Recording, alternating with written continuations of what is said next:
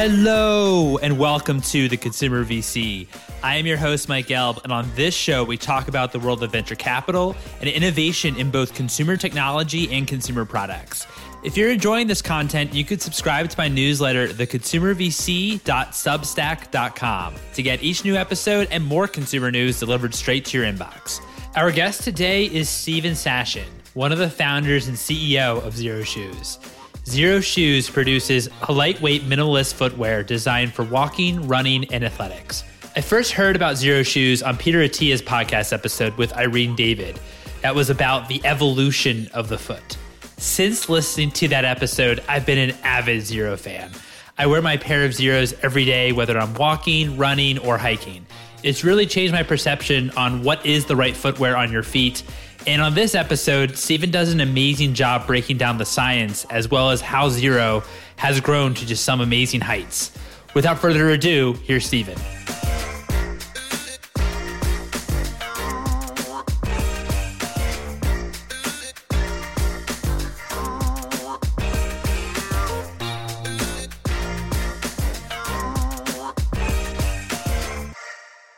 Steven, thanks so much for being here. How are you?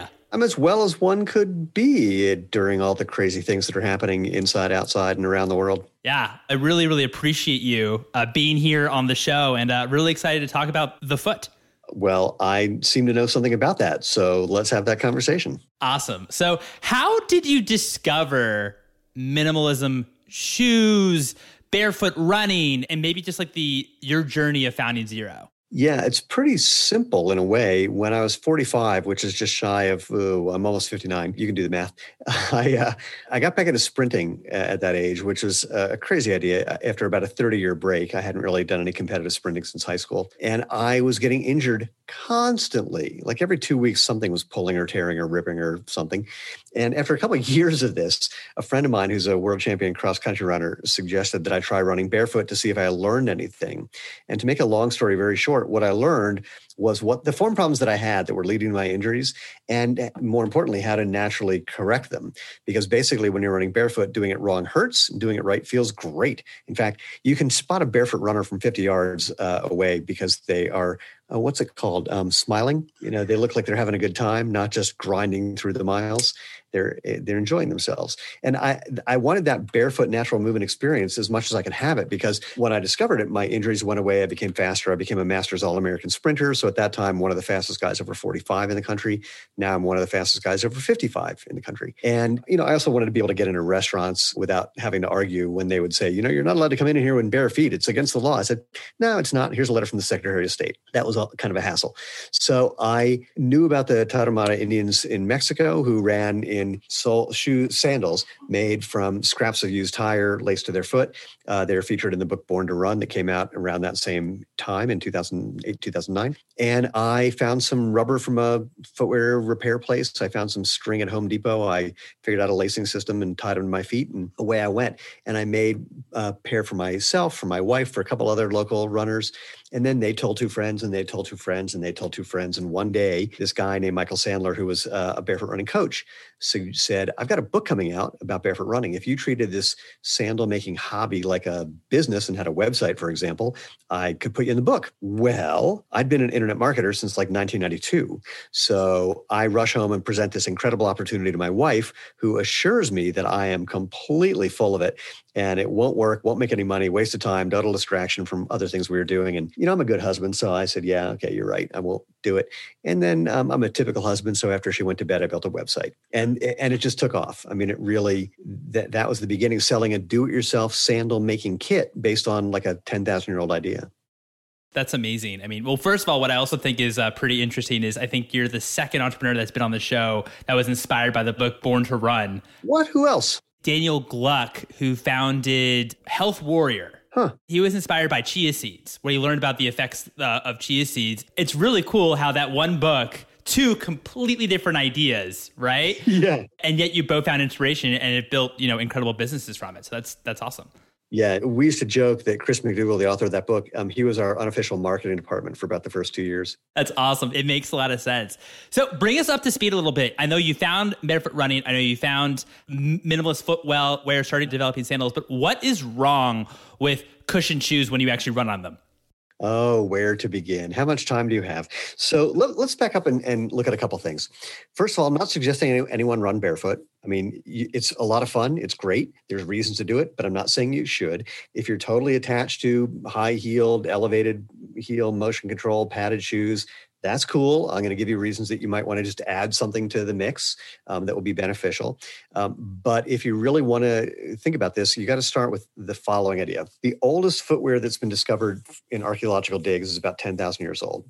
It's a sagebrush sandal that they found in a dig in uh, Oregon. And if you look at footwear for the, the next 9,950 years after that 10,000 year old discovery, all footwear look kind of like ours. Basically, something to protect your foot, something to hold it onto your foot, and also something that lets your foot move as naturally as possible. So, this is the second thing you've got to think about.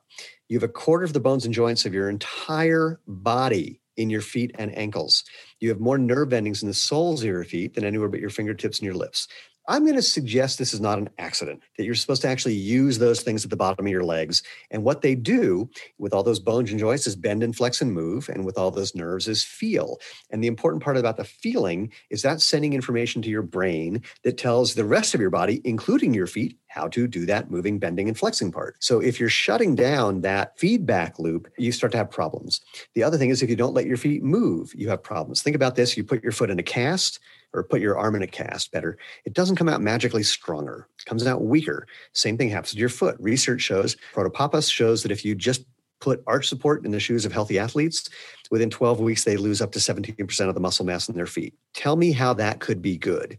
The answer is it is not. So, similarly, you put an elevated heel in a shoe and that changes your posture. It tips your pelvis forward and then that puts strain on your back. Tell me how changing your posture is beneficial. It's not. All that padding, aside from the fact that it doesn't reduce impact, which is sounds paradoxical. In fact, more paradoxically, padding can increase the amount of impact you hit the ground with because your brain is trying to get information, feedback from your feet. And if it can't get it, it will sometimes land harder to get some sort of information.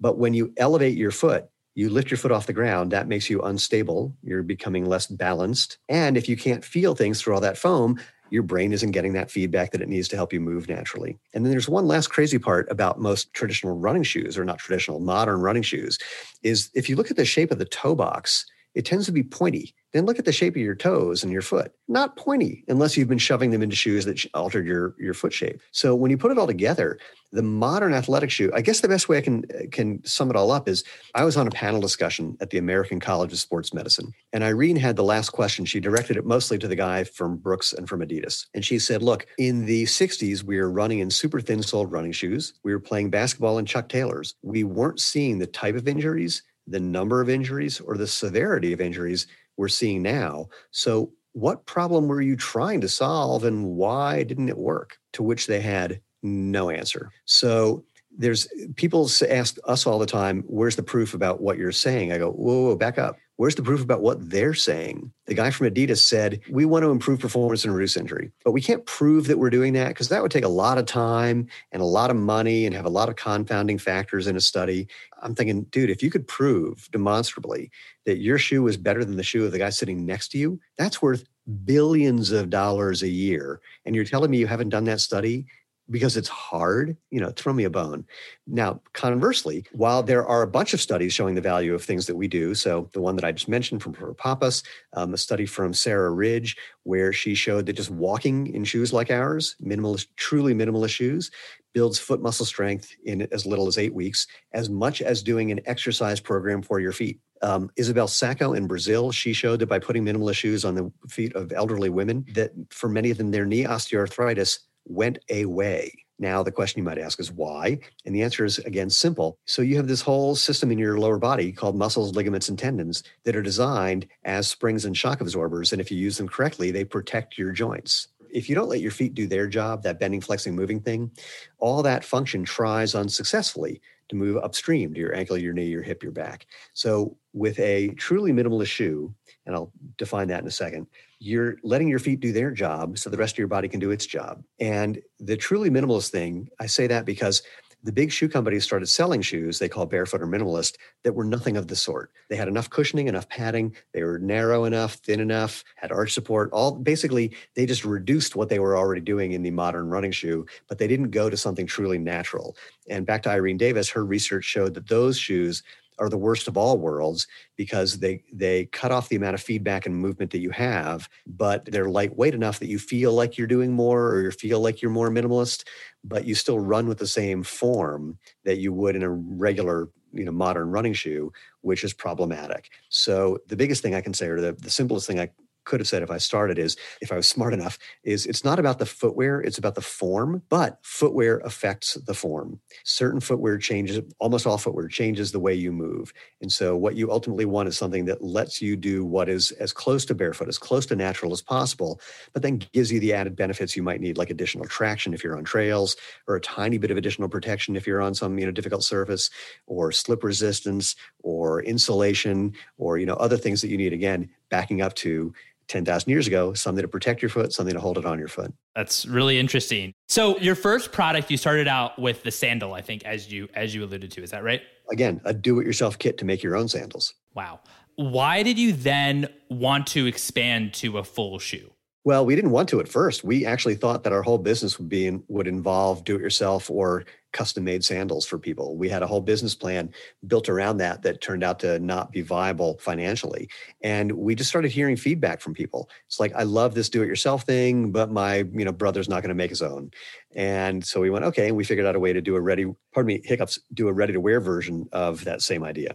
And people would say, "Oh, that's cool, but that design has a string between your toes. I don't want something between my toes." Now they were confusing what we were doing with flip flops, with this, the lacing system that we use, you don't have the pressure points that you get with flip flops. You don't have the unnatural toe gripping that you need with flip flops.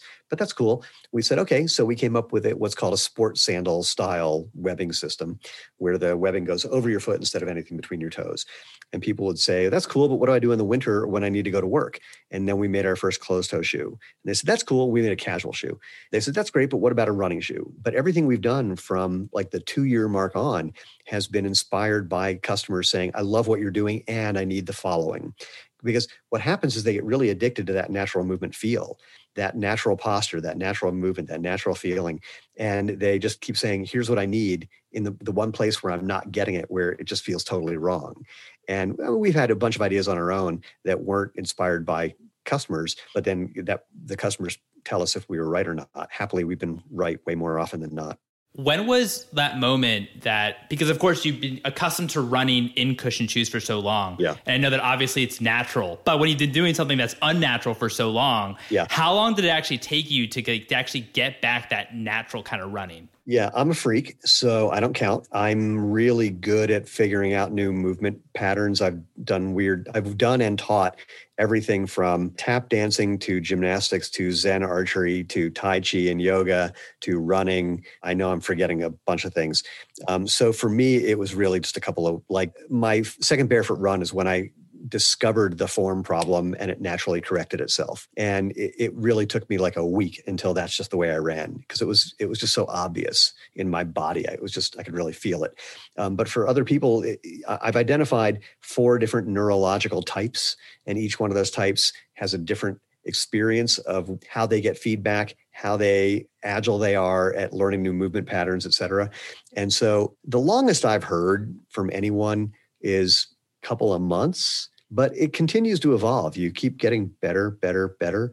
But the basics, a couple of months on the outside. Now, now sometimes people, you know, balk at that. And I say, if you again, let's go back to the arm in a cast metaphor or analogy. Um, when you take your arm out of a cast and it's all weak, you know, it takes a couple months to build up strength again. No big deal. Everyone thinks that's just what you do. If I said to you, you know, you're going to take a couple of months to build up strength in your feet and agility and mobility and dexterity and balance that will last you for the rest of your life why wouldn't you do that when the opposite when the other alternative is that your feet get progressively weaker your balance gets progressively worse and you know hopefully you don't have what happens what happened to my dad happened to you which is he was one of the millions of elderly people who tripped fell down broke his hip and was dead two weeks later. He had crappy balance he'd been big in big, thick shoes for you know decades and decades. What's that process though in those two months? If people that want to actually go towards a minimalist shoe and they're used to heel striking, for example. And so, how do you kind of go through that process? You obviously probably can't, if they're very active runners, you probably can't do the same number of mileage. But what's that kind of like system that, that they should be thinking about? Yeah, yeah. So the instruction I like to give is this: um, take off your shoes. Ideally, if you want to get a pair of Xero shoes, you can do that too. But barefoot is best, frankly, and we're the first ones to say it. Find a nice, smooth, hard surface because that's the one that's going to give you the most feedback. People say, oh, I should run on grass because humans evolved to run on grass. No, humans evolved to run on shit that you would never want to run on in a million years, even in shoes very often. Uh, hard packed mud with a whole bunch of crap coming out of it. You know, I mean, we evolved to run on every kind of surface, um, mostly ones that you would not like to run in now. So anyway, find a nice smooth hard surface is going to give you the most feedback, which is the most useful. Then you go for a super short run, like 20 seconds. And then you see how you feel the next day. If you feel fine, then next time go out and add 10 seconds. If you feel a little sore, then you want to rest till you get over the soreness. And then you want to go out and just, uh, well, basically, the instruction after that is uh, if it hurts, do something different till you're having fun. Now, what that means it typically is one of a couple of things, basically three things. Thing number one, uh, try to land with your foot underneath your body. So get your foot closer to your center of mass. You may need to try to pretend that you're Fred Flintstone starting his car where his feet are spinning behind him and he can't catch up to his body. So sometimes, you know, people will, if you've been really overstriding, reaching out quite a bit, coming in just a little bit will feel like you're getting underneath your body, but you're probably not. So try to get your feet behind you. It's not possible, but just give it a whirl. The second thing, um, again, if you get your foot underneath you, you will end up landing on your midfoot or your forefoot. So that's a good thing. Don't reach out and point your toes. By the way, you may need video feedback for this because many people, let's call it not optimal proprioceptive skills. They'll think they're, you know, getting their feet underneath them. Then you look at video and they they're practically prancing. And you just can't tell because you know we're not wired to know. And you know, backing up that whole concept I had before of backside mechanics and the long stride happening behind you effectively, because we don't have eyes in the back of our head, we have a hard time perceiving things like that. So video feedback comes in really handy. The second thing, so get your feet underneath you. That's going to that'll have you landing on your midfoot or forefoot, not the ball of your toes, and you don't need to stay on the ball of your foot. Just that's just your first point of contact because your foot and the arch in your foot and the muscles and ligaments and tendons in your foot are the first point of your spring and shock absorber mechanism. So that's all good good to do. The second thing, you want to think about lifting your foot off the ground rather than pushing your foot off the ground. So imagine if you stepped on a bee in your bare foot, you wouldn't push off the ground because that would dig the stinger further into your foot. You would lift off the ground reflexively. Your hip would flex. Your knee would come towards, you know, your it would move up basically. So you want to think about lifting your foot off the ground.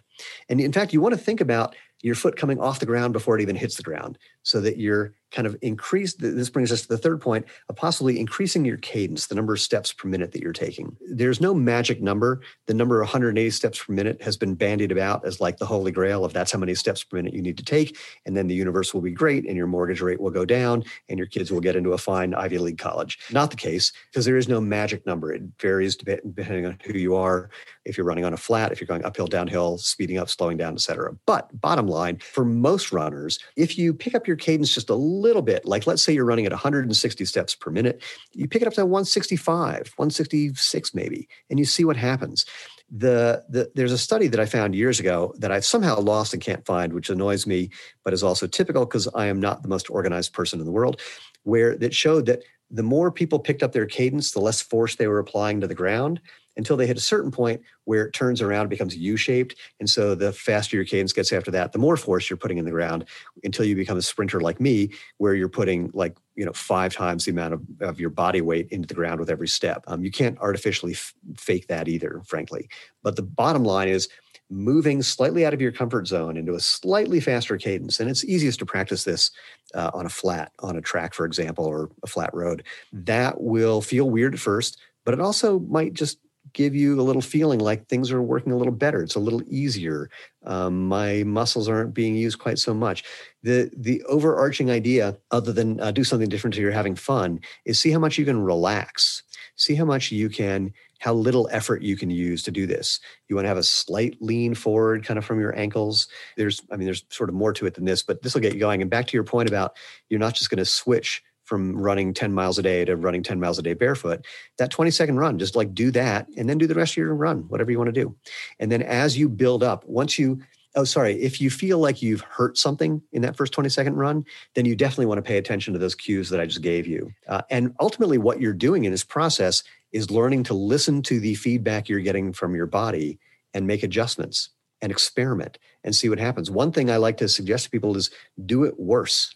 If you're overstriding, overstride more, just for a couple of strides. So you can feel that that's what you're doing that has become natural or habituated. Um, now you're bringing it back to your awareness. It's all about awareness.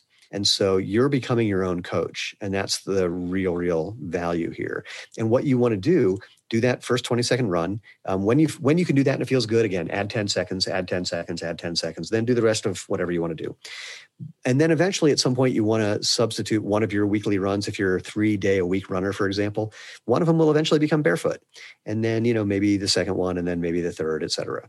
So one of the problems that we have, we love to say don't do too much too soon, but you can only you know you did too much too soon when you've done too much too soon. So last week, for example, I was doing a workout given to me by um, a guy uh, who's got some very interesting ideas about improving speed and performance. And it was just doing one legged calf raises and just see how many you could do in five minutes. It's like, okay.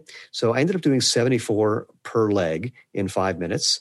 Felt totally fine until 30 hours later. And from 30 hours later for the next four days, I couldn't walk because my calves were so sore.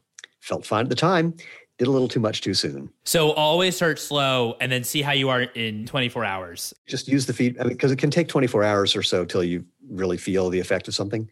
If you feel fine, great. If you feel less than fine, do something different until you're having fun. Oh, that's helpful. And also, I love that it's also a very slow process too. Meaning it's 20 seconds, right? It's 40 seconds. It's not go out and run a mile barefoot first. You know, it's very, very, very slow. And look, you know, what'll happen is you'll certainly you'll get to a point where you're going to go 10 seconds. That's ridiculous. I'm going to do an extra 30 seconds or an extra minute or an extra, you know, but but you'll be doing that because you've built up, you've done that little bit first to go, oh, now here's what will often happen is once you start having a lot of fun, you may end up doing too much because what happens over time is we get tired. And as we get tired, we don't feel that our gait is changing and our ability to feel it disappears as well. So there are some people who are naturals, and I'm kind of in that category. And the problem with naturals is that they'll go out and do too much and get tired and revert to some previous level. Um, I didn't really have that problem because I don't run distance. I, I'm a sprinter. So, you know, I never do more than 15 seconds, 20 seconds back to the business side of things, you know, so you built the website in a night um, when your wife was sleeping. Yeah. I know you came from a growth marketing background, but what were maybe some of the parts of the metric side of things that you thought, all right, maybe there's something here, and how you maybe thought about promotion and just doing these like little tests to see if if Xero could actually be something? Well, the little test was just building the site, frankly, um, and the second part was before I built the site um, I had already noticed something that I didn't tell my wife until the next morning when she growled at me that I about having built a site. I said the people that are ranking for the keywords that I care about in Google search are there by accident, and they didn't do anything to get there. It was information sites and articles and things that had you know there was no no no business was attached to any of those things. I said um, I, I can own this in three months. I know how to create videos and promote them and write articles and promote that and do on page SEO and all the things that you need to do. I said, I'll own it in about three months. Um, I was wrong. It only took me six weeks. And so that was one thing. The other thing, I participated in conversations that were happening online and tried to add value about how to make sandals, about how to run, about how to sprint. Um, and I made videos giving away the farm about how I was doing our whole business. You know, here's where I got my materials. Here's what you can do yourself. Here's how to make them. I mean, I gave it all away. And I met people years later who said, I found your videos and, you know, I took your advice and just did it on my own. I never have never given you any money. They were saying quite embarrassedly. And I said, I don't care. That's why I did it. So totally fine with me. So basically find where people are already talking about what you're doing and add value to the conversation. That's the gist. What was that process first building out these kits for folks? What was it like supplying it, or were you kind of just all DIY and the first time, or what was that about in terms of the product? At first, it was really literally we were just taking big sheets of rubber, cutting them into smaller sheets of rubber, getting big things of cord from Home Depot, cutting, actually driving around to every Home Depot in the Colorado Denver metro area because the cord we were using came in different colors and we only wanted like four of the five different colors that it came in. And so uh, we would have to drive around to every Home Depot. There's like 20 of them to get what we needed. So we were cutting that cord in a smaller cord and then passing that out with instructions. Then people would say, you know, I need some help. So we started doing custom made sandals where people would uh, make a tracing of their foot, send that to us, and we would make the sandal for them and send it to them. So that was really how it all started. It's amazing. And at what point, how long into the business did you actually need to figure out, okay, we actually can't do this all ourselves? Uh, this is not sustainable as it is? I think to help with shipping first. I can't remember if it was shipping or customer service. Any business that I'm involved in, I know that I need to get out of the customer service job as quickly as humanly possible. If you call me a name, if you say, Steven, you are a whatever, fill in the blank with whatever you think I am, the odds of my disagreeing with you are pretty slim. It could be factually inaccurate. You could say you're a tall black woman, and I would go, hmm, not the way it looks in the mirror, but maybe you're right. But if I create a product and you have a problem with a product, I take that very personally. And so, in that anxiety, I want to get people off the phone and their problem solved as quickly as I can, which sometimes makes me not the best customer service person because most people want to tell their story of woe and misery, and I want to get past the story and solve the problem. So, one of our first two hires was a customer service person who was huge fan of ours, 60 something year old guy who ran 150 miles a week in our sandals. Um, really, really great guy. And then one of the other first hires was someone to help with fulfillment as things got bigger. You know, we couldn't run the business and ship product, you know, pack and ship product the way we did when it was literally just getting started. So those were the first two. And then we realized we needed additional customer service and additional shipping. And we, Lena was getting tired of the fact that the business had taken over the entire house and that from 8 a.m. till 7 p.m. there was other people occupying large chunks of it. So we got an office at about the two year mark on the supply chain side, how did you approach the supply chain in terms of finding fitting manufacturers and, and kind of going through that process? So um, I'm, I'm laughing for reasons that will become obvious. So the first thing is that we, I mean, I lucked out when I when I just wanted to make my first kit or do it myself. I found a company that sold me the rubber that I wanted to use because they didn't know I wasn't a shoe repair store and they only sold to shoe repair stores. And when I went to place a bigger order and they figured out that I wasn't a store, they went, well, you're already in the system. So what the hell? We'll keep selling to you. And then at one point, we were using a product, and we still sell this product. It's a, a rubber called uh, Cherry from Vibram. And at one point, we called Vibram and asked them if we could get a wholesale account. And they said, sure, the minimum order quantity is $15,000. And we're like, uh, yeah, that's not going to happen. And they said, well, the good news is we just ordered 5,000 sheets of that material that you're using. And we said, uh, the bad news is we just ordered 6,000 sheets of that material. So for a while, we owned all of that material on the planet. And we realized that was putting us in a very vulnerable position. Around that time, we had just through weird coincidental social contacts met some guys who'd been in the footwear biz for 40 years and they introduced us to a outsole manufacturer in Korea and helped us design a new outsole with better performance characteristics that we wanted that was already foot shaped so you didn't have to cut out as much and you know make it as difficult to make and we started manufacturing our, our own material in Korea. And the the reason that I kind of chuckled, it was not a funny haha, it was a ah, those were the days, haha, is the first batch of, of, of outsoles that we got from this manufacturer, some of the larger sizes weighed less than the smaller sizes which seems odd because you would think that if there's larger, it's got more material, et cetera. And sometimes the left and the rights were two completely different textures or densities or weights. And we're going, you know, uh, this is a real problem. We have people complaining. And they said, well, what did it cost to deal with all their complaints? We said, $5,000. They said, well, if you want to fix it with us, it'll cost you $50,000. Oh, uh, well, can't you just give us better quality? No, because footwear outsole manufacturers didn't care because the footwear companies didn't care because they were just taking the outsole and gluing it onto something. And if it wore out and it was the wrong weight or whatever, didn't matter. You can basically hide your mistakes in traditional or modern footwear design where there's a whole bunch of layers. In something truly minimalist, there's nowhere to hide. So then we started calling around to other rubber manufacturers in Korea and they'd all heard about us already. So we had already gotten a bad name by asking someone to do something different and do it well. And luckily, at that around that same time, we again accidentally bumped into another sourcing agent who manufactured and worked with factories in China. And I we called them. I flew to New York and met with them, and they said we don't work with everybody, so we're gonna you know call around see what we think. We'll get back to you if it seems like we can help. And I got to tell you, I have no idea why they chose to help us. Um, it's sort of a mystery to me because we were a tiny, tiny, tiny little company and very, very demanding. Um, but what I found out years later is that they literally did call around people in the industry and said, "You know about these kids who are making these wacky sandals?" And again, for reasons that I to this day don't know, a lot of people said a lot of really nice things about us and what we were doing, and that's what got us into that uh, to work with that agent, whom we've now been working with for I guess eight over eight years. That's amazing. Can you unpack that a little bit in terms of what that quality control is like, or like the more like the traditional shoe supply chain on the sole side of things? Yeah. So the way you make rubber outsoles, uh, first you make the rubber, and then you you essentially the way it's typically done, you're making a kind of finished product to begin with. So you end up you, you just you literally kind of mix the rubber in um, like a cement mixer kind of thing, and then you pour it out into something and turn it into some you know like big flat um, sheet, for example. Then you have a mold, like it's a giant, super heavy metal mold. And you cut up pieces from that flat sheet and you throw them in the mold.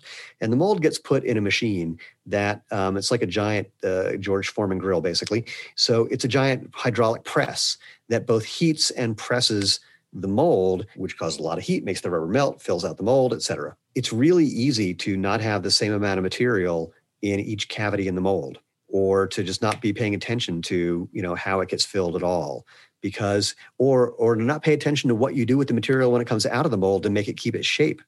Because again most outsole manufacturers don't care about any of those things that i just mentioned because the shoe companies don't care when you found that manufacturer in china were they also very invested in your mission as well? Could not have cared less. Here's the thing. One of the reasons that they that these this agent and these factories picked us up is that they've been in the business long enough to know that sometimes lightning strikes and you never know. And so as we continued to grow we became lightning striking for people. Like during the pandemic since we were primarily direct to consumer company most of the companies that were selling wholesale pulled their orders and factories were shutting down. And we kept our factories at least alive because we were selling really well and needed product. And we said, we know you could pr- we could pressure you for better prices, but you're our partner. So we just want you to be able to manufacture for us. That's all we care about. And they're like, oh my God, thank you. And by the way, some people will say, well, why don't you just manufacture here?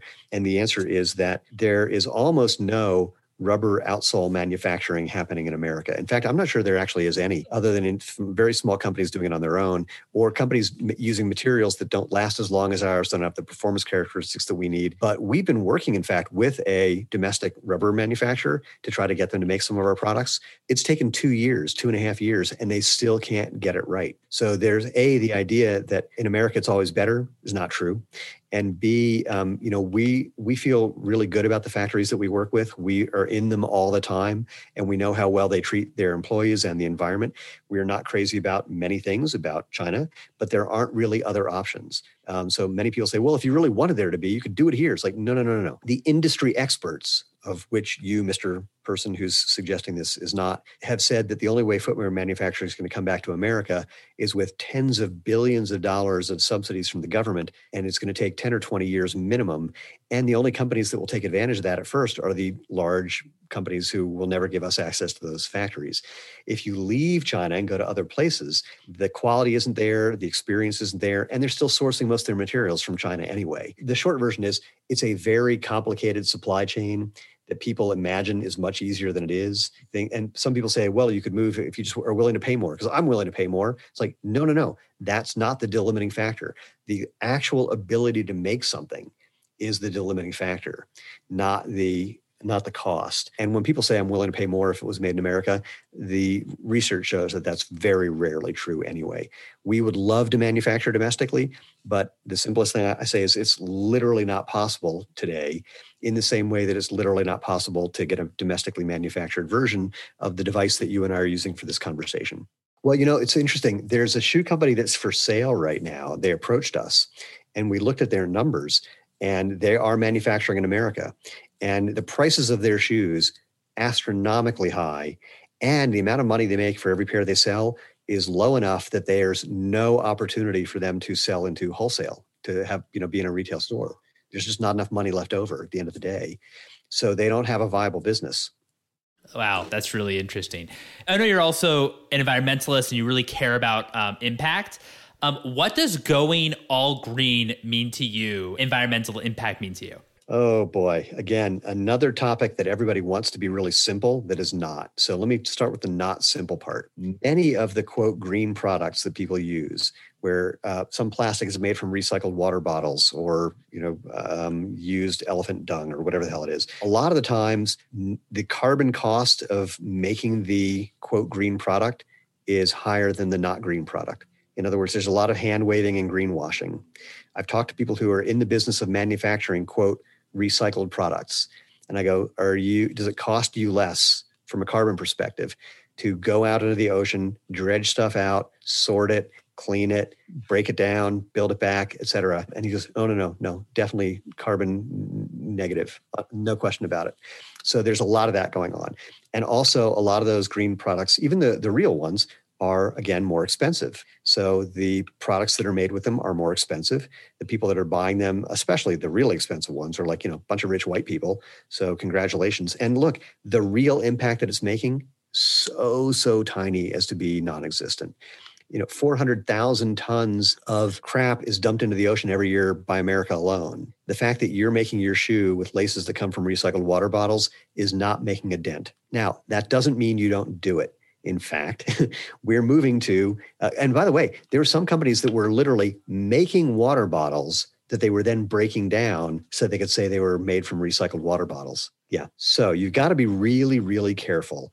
And only, and for us, we don't want to do any greenwashing. We don't want to do it if it's just because we can make a t- tell a green story that's not legit. So that brings us to where we are. A, we're making products with fewer parts. So there's fewer materials and less energy involved in making them. We're not using a whole bunch of big, thick foam, which is perhaps one of the bigger polluters uh, when you're doing that. We do use some little bits of foam in certain places, but a mild amount and, and with a foam that lasts for a really long time. So we're using less material, less energy, and like you said before, we're making things with a 5,000 mile sole warranty. So things last longer. So we're keeping things out of landfills as well. We are making more and more products using hemp, uh, which is just more environmentally sound than cotton, uh, uses less water, easier to process, et cetera. We are doing some materials with uh, those recycled water bottle things because we found ones that are legit green. We are, we have a shoe coming out next year that has recycled parts and biodegradable parts. And so it's our first foray into really going quote unquote sustainable. And people will say, why don't you do that for every product? And you go, because we want to see how this all performs. And again, it's more expensive to do all that right now. And you don't necessarily get the same performance characteristics, or you can't make every kind of component to our product that you want with those kinds of materials. So there's some materials that are conducive to being made out of you know recycled water bottles, others that are not. And uh, there's just a again, unless you're going to build a business where that's all you're doing, you can do that. But when you're doing the the broad product line we have with shoes, boots, and sandals, both casual and performance, for a whole bunch of different use cases, you don't have that same flexibility, if you will. You can't just make everything that way when you're making this breadth of products. How should consumers be thinking when they see about environmental? Maybe it's, it's based off of recycles, but like, how do you as a consumer even think about it? Because I know this is one of the areas you're very, very passionate about. It's hard.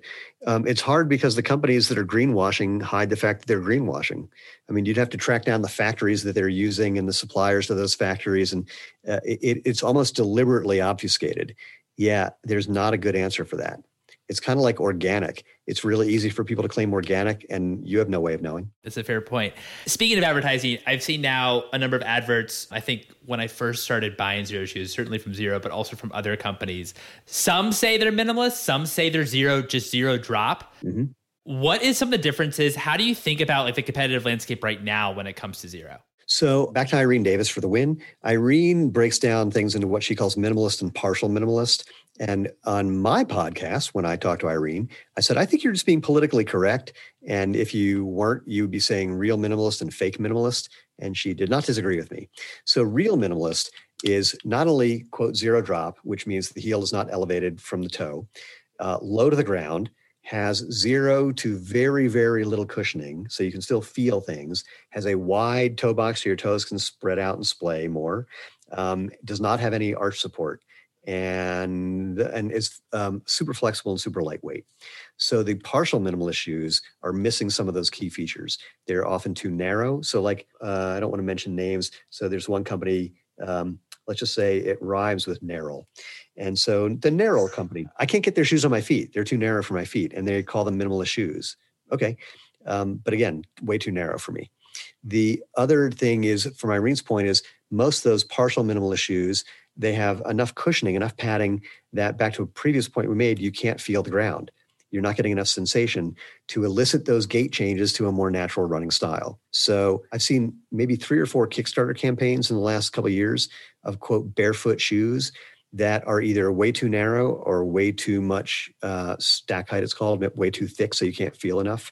So they go, look how flexible it is. Well, congratulations, it's flexible, but it's you can't feel anything and I can't get my toes in it. Uh, so the you, you need to look at all the characteristics to find something that it's about that is providing the real benefits of natural movement. Right now, there's a very small number of companies who are doing this. That's what I think is so interesting because if a company just says there's zero drop, it could be that there's cushioning in the shoe. It's just that it's actually evenly distributed throughout the shoe, right? Well, Altra, our down the street neighbor, uh, they make zero drop shoes that have a bunch of cushioning in them. And Hoka has a shoe that is a zero drop shoe that's got like an inch and a half of padding underneath it. So the fact that your foot is flat, that's cool, except that you can design it so that when you're standing, you're flat essentially. But when you're running, there's still shape in the sole that's affecting your gait. So you can still have zero drop that doesn't give, even give you the benefits of zero drop, let alone zero drop that doesn't give you the benefits of the important benefits of letting your foot flex and bend and move and feel. Why did you fundraise and what's it like to have, you know, private equity as board members? How does that maybe change or does that change at all the business or your decision making? It really depends on the private equity partner that you have because different partners act in very different ways. Some want to take over, some want to be totally hands off, some are in between. All of them have opinions. Some of them will try to force force those upon you. Um, some of them have very different goals than you do. So finding a good partner is, uh, let alone someone who's willing to give you money, at a rate that you think is acceptable is really hard. I mean, it's, you know, think about how many people you dated before you found whomever you might happen to be with now. Even those relationships don't always work out. So it's really no different. We took on a private equity partner because of two things, maybe three. Uh, let's see. I'm not going to put a number on it. We'll find out how many it is. The first is in 2019 with the trade war, it increased our costs significantly. It also affected our business in some uh, very surprising and, and detrimental ways because other companies were terrified by the taxes that were getting imposed. They started bringing in even more product. So the idea that the trade war was going to reduce the amount of stuff people were bringing in from Asia, it had the exact opposite impact. It, in fact, much much uh, more opposite than anyone has has even discovered. But what that did is it clogged up the port in LA, and so we had product sitting in the port for months and we couldn't get it because there weren't enough trucks and trains to get shit out of LA. And so uh, for a while, no one even knew where our stuff was. So we lost the spring, which is one of our big selling seasons. And then later, when it looked like more taxes were going to get added to footwear, a very large company that used the same factory we used said to the factory, We need everything done by June. And so that pushed us to the back of the line so we missed part of our fall selling season as well. And then there was going to be more taxes levied, possibly. So we ordered a whole bunch of product for to get in months early, which cost us a bunch of money and made it so that we weren't profitable in 2019, which messed up our ability to borrow money. And no one cared about the fact that everything that made us not profitable was totally explainable, totally one time irreproducible, et cetera. They didn't care. They just were looking at the numbers. You didn't do as well as you expected, therefore, we can't loan you money. Now, ironically, uh, it became somewhat prescient in 2020 when COVID hit. Uh, and no one could get anything out of out of China. We had inventory. We had product to sell because we brought it in early. No one gave us credit for that. No one gave us credit for being smart, so they just wouldn't give us credit. And so that was problematic. And my wife, who is my co-founder and CFO, spent the majority of her time trying to find money. And when the fall was coming up and we didn't know what was going to happen with the elections, we didn't know if there was going to be more trade war. I mean, it, it was just such, it was so um, unknown. And the financial markets were similarly, they didn't know who was going to be president. They were terrified about what was going to happen. So the money kind of deals dried up for a while and put it all together. And we realized that the only way to stay and, and oh the other thing we never had enough inventory. We never had enough money to get enough inventory to support the, the growth that we've been experiencing.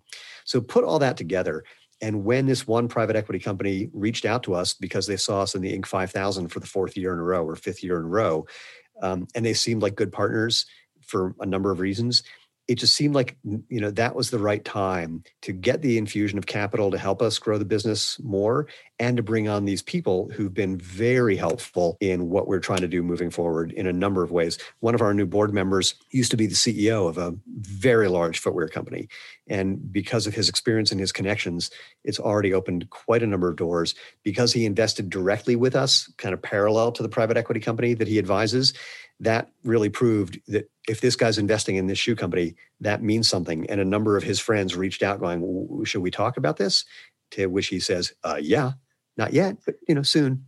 That's awesome. That's awesome. I mean, well, I mean, just just fascinating hearing what happened in 2019, which was a very very rough year. But it seemed like in 2020, because you had inventory, you did quite well. So that was much easier to you. So how do you change consumer perception towards feet? Has that been tough? It's not about feet as much as it's about anything. There's a great book called Catalyst by Jonah Berger.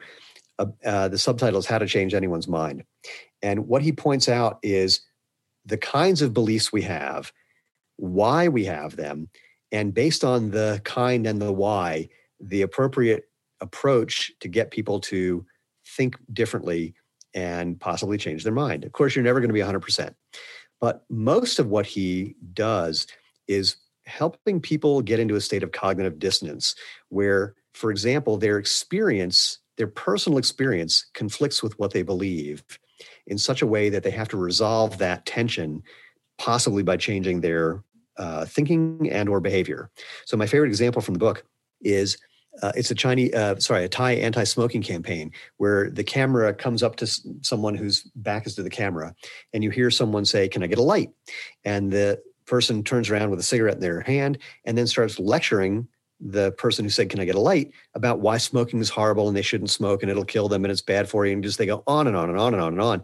And that's like a weird thing to say to someone who just asked you for a light. And then the camera pulls around to the other side and you see that the person who said, Can I get a light? is like eight years old. And then that eight year old hands the smoker a folded up piece of paper that when they unfold it said, If that's the advice you're giving me, why aren't you following it yourself? And here's the number for smoking cessation hotline. Changed behavior in a big way.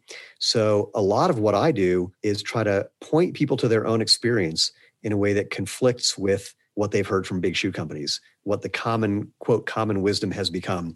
The simplest thing I say is I, you know, I held up a shoe and I go, take a look at a, a modern running shoe. Look at the shape of the toe box. It's pointy.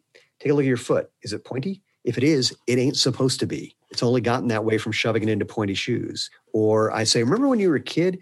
Um, did you ever like run outside on a hot summer day and kick off your shoes and feel the grass between your toes and or the sand under your feet if you're at the beach or maybe even just the dirt you're playing in and just you know you'd go out and play until it got so dark you couldn't see the hand in front of your face let alone the ball you're trying to kick and your parents would have to drag you home you know you, you can have that same kind of fun now it's really easy. You just have to get out of shoes that make it so you can't feel the world so that you have no connection to the ground that you're walking on. Or, you know, look, you're already eating right and getting enough exercise and trying to get enough sleep, but are you paying attention to your foundation, your feet? It's simple. Like, like, um, like you know that a Tempur-Pedic mattress feels good, but you're not going to do push-ups on it or try to do, you know, jump rope on it because cushioning sucks energy out of your body. Well, look at the cushioning in your shoes. Guess what? It's doing the same thing.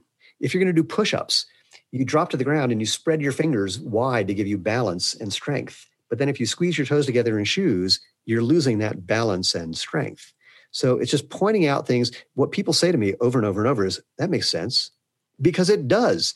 It's what the shoe companies have done that actually doesn't make sense if you know anything about physics or often biology or chemistry or um, uh, um, biomechanics or uh, like my favorite example Adidas came out with a, a, new foam called Boost Foam this a few years ago. And the way they demonstrated how great it was is they took a two pound steel ball and they showed how badly it bounced off of cement and it bounced a little better off some, you know, regular shoe foam, but it bounced really well off the Boost Foam and it bounced like, you know, 10 times before it came to rest. Okay. Um, well, as someone who knows physics, I immediately knew that that was uh, nonsense because but you can look up exploratorium it's a hands-on museum in san francisco and they have an exhibit where you can drop a steel ball through a, ple- a little plexiglass plate that's got a hole in the middle of it and the steel ball hits a steel plate that has concrete underneath it and when you bounce a steel ball off a steel plate, it bounces like 250 times before it comes to rest. In fact, the first bounce hits the plastic, the plexiglass uh, top that you just dropped the ball through because it returns 99 point like 99.9% of the energy comes back into that rebound. Foam is never remotely like that but if you're going to use bounciness as a factor for good you should be making shoes out of steel. That's a really good point in terms of your bounciness playing to steel. Wow. Well i'll tell you I, I mean i want to do the shoe version of that where it's like, look, let's look at baby feet. They're so cute. We love baby feet. We nibble on their toes and we tickle their soles. And then we watch kids starting to walk. And, you know, you can see that they're using their feet. They can, you can tell that they're working the problem of how do I use these things to get me to stand up? Would you ever put a baby on a shoe like this and it's like a two by four with straps on it? It's like, of course not, because then they can't move and they can't feel. Well, guess what you're doing when you put your foot in a shoe that doesn't bend and move and flex and let you feel? If you wouldn't do it to a baby, why are you doing it to you? Great point. What's one book that inspired you personally and one book that inspired you professionally? There's two. The first is Stumbling on Happiness by Daniel Gilbert from Harvard. And he did a TED Talk. So I'll do the Reader's Digest version of the TED Talk, which is a Reader's Digest version of the book. Almost every thought we have is trying to predict the future and predict what we would need to do to be happy in this imagined future. We're really bad at predicting it. We're even worse at remembering how bad we are at predicting it. And even if we could figure out, you know, be good at predicting, but we think we're special. And what that means is if we found a million people who got the thing that we think it takes to make us happy, and we found out that all of those million people were no happier than they were before and no happier than we are now, we'd still go, yeah, but if I got it, I know that everyone who won the lottery isn't happier than before they won the lottery, but if I won the lottery, so that's that one. The second one is Fooled by Randomness by Nassim Taleb. Most people know his book, The Black Swan, but Fooled by Randomness, the subtitle is something like The Hidden Role of Chance in Markets and Life. And people underestimate the value of luck and chance and many things that are out of our control. They overestimate their own agency, their own what they can affect in the world and the impact that that has. And they also underestimate how the world changes. So you could have a good idea 10 years ago, and now you have another idea that feels like a good idea, but the world changed. It's not a good idea anymore. The fact that you feel the same doesn't matter. The number one predictor of business failure is a previous success. You think you're smart. I mean, when people ask me about how we got to where we are, I'm not being glib when I say it's 90% luck and the other 10% is also luck. And then there's a whole separate 100% that's 90% working your butt off and then 10% hopefully being smart enough to know how to put out the fires that started overnight despite the fact that nothing changed since yesterday. So those two books really altered my thinking about um, how I think about the future and my actions today. And of course, the one I mentioned before, Catalyst, which is uh, really provocative. Um, my final question to you What's one piece of advice that you have for entrepreneurs? Get a government job with a pension. Let me tell you why. Because look, this is not an easy road to hoe. There's no guarantees.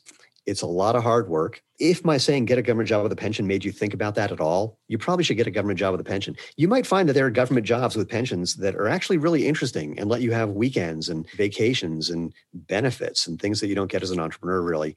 Uh, the other thing is, if you are a quote, true entrepreneur, there's nothing that I can say that will talk you out of your most likely stupid idea. And I say that because all of us, me included, most of the ideas we come up with are not really viable. And so, you know, it's again, tough row to hoe. All I can say is good luck because so much of it is that. I'm at the age now where a lot of my friends are retiring uh, with their pensions. Man, they got it easy. And they had it easy along the way, too. If someone had told me this in my 20s, it wouldn't have made a difference because I'm a quote, true entrepreneur. But if I was really smart, it would have made a difference. and I probably would have found a, a, gig that I could have been as creative and as motivated by and as interested in that would have let me had things like vacations and insurance and all those things that I didn't have for most of my life. I think that's a good point. In government jobs or working the corporate world, there's still opportunities to be creative. Absolutely. I've met people high up in the military who were some of the most interesting, not all liberal, but some very liberal, creative, unusual. I mean, like fascinating people that you don't think of. In fact, the higher they were, I met four star generals and admirals and um, fascinating people who had really interesting careers. I met people who were doing things in the law that I didn't even know were part of the legal profession that would have been totally interesting to me. In fact, are interesting to me. And it would be more interesting if I wasn't, you know, the subject of dealing with them, but I was just the person who was helping other people with it. So uh, you know, there's a lot of opportunities that I just didn't know about when I was when I was young that would have been really cool. No, that's really cool. That's really cool. Well, Steven, thank you again so much for your time. This has been a lot of fun chatting. Oh no, my pleasure. Thank you.